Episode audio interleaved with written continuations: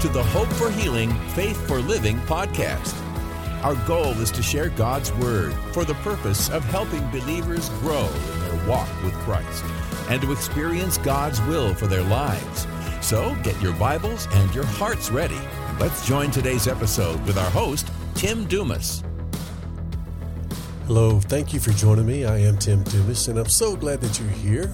We are talking about the goodness of God, the generosity of God, and we've been talking about how when we're in trouble, God's not looking to point out the reasons why, I mean, our own faults. He's looking to be there to help us. He's looking to give to us and meet our needs when we need His help.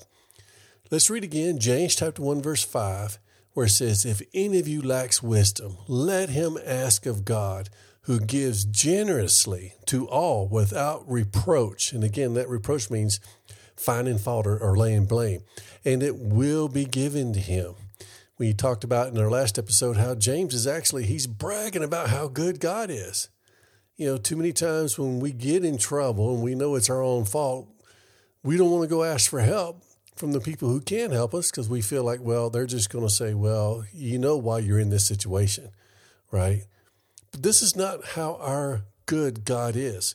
Yes, we get corrected. We get corrected through the word, but when we need help and we come to Him, just like James says, God's not wanting to just start pointing out all the things that's wrong with us. He's wanting to be there for us. He's wanting to be our help. He wants us to come to Him when He's in need. And we talked about the goodness of God and how generous He is. And uh, let me read a couple of more of these passages. Psalms 84, verse 11, it says, For the Lord God is a sun and shield. The Lord bestows favor and honor. No good thing does he withhold from those who walk uprightly. Now, you and I, we're never going to be perfect. So when we walk uprightly, that, that what that means is we're trying to follow Christ. And when we mess up, we confess it. But we, we're, we are relying on the righteousness of Him, not our own. So it's not talking about walking perfectly in that you never do anything wrong, but it's always pursuing God through the person of Jesus Christ. Psalms 46, verse 1 from the Berean Bible says, God is our refuge and strength and ever present help in times of trouble. He's ever present to help. He's ever present to help. God wants us to see Him that way. That's just, that's why it's in the Scripture.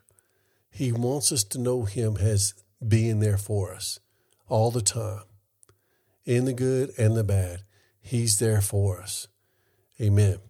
Now, I want to share with you a familiar story from the scripture.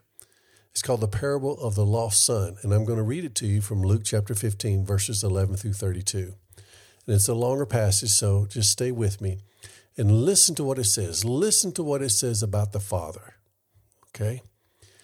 Luke 15, beginning with verse 11 from the New International Version reads Jesus continued.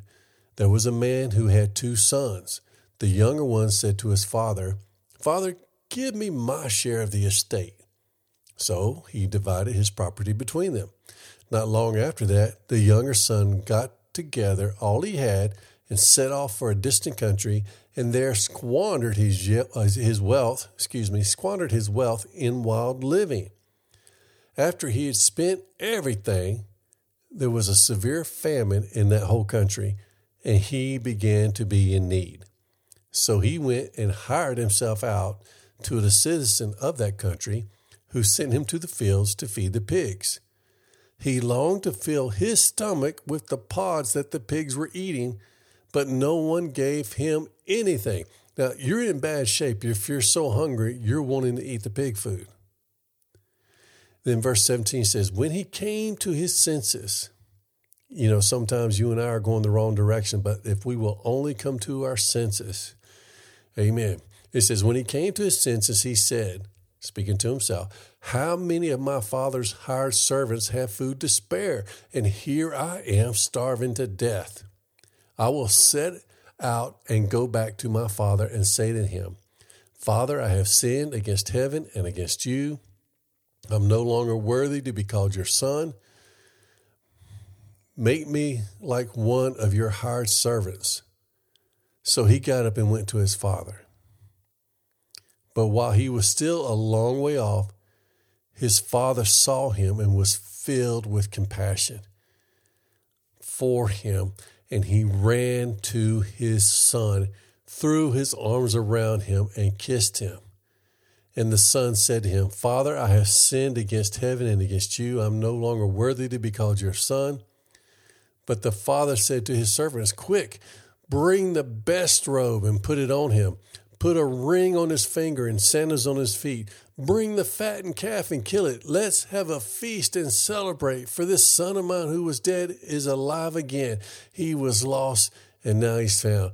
And so they began to celebrate. Now, there's more about the other son, and I don't want to go into that right now, but I want you to see the heart of the Father, who Jesus is trying to teach us that our Heavenly Father is. When he saw his son coming, that means he was looking for him. He was hoping he would come back to him. He was hoping he would come home. And when he did, he didn't say, Well, where's all the money I gave you? Or do you see the results of your actions or the, the way you wanted to live. You see what happened.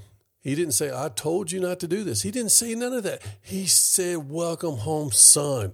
I love you. Let me put uh, this nice clothes on you. Let me have a feast for you. Let me celebrate the fact that you are back home.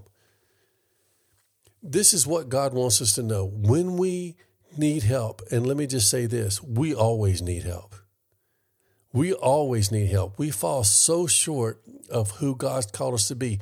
Every minute we need His help. But sometimes we get ourselves in such situations where we really need a lot of help. And God is saying, I love you. I'm an ever present help for you. Call on me, turn to me. I am here to help. And this is how we have to know our Father is. We serve a good God who loves us. We serve a good God who is there for us. Let's learn to trust Him. Let's learn to always be coming to Him. Not just when things are going wrong in our life, because, like I said, we're always falling short. We always need Him. We always need Him.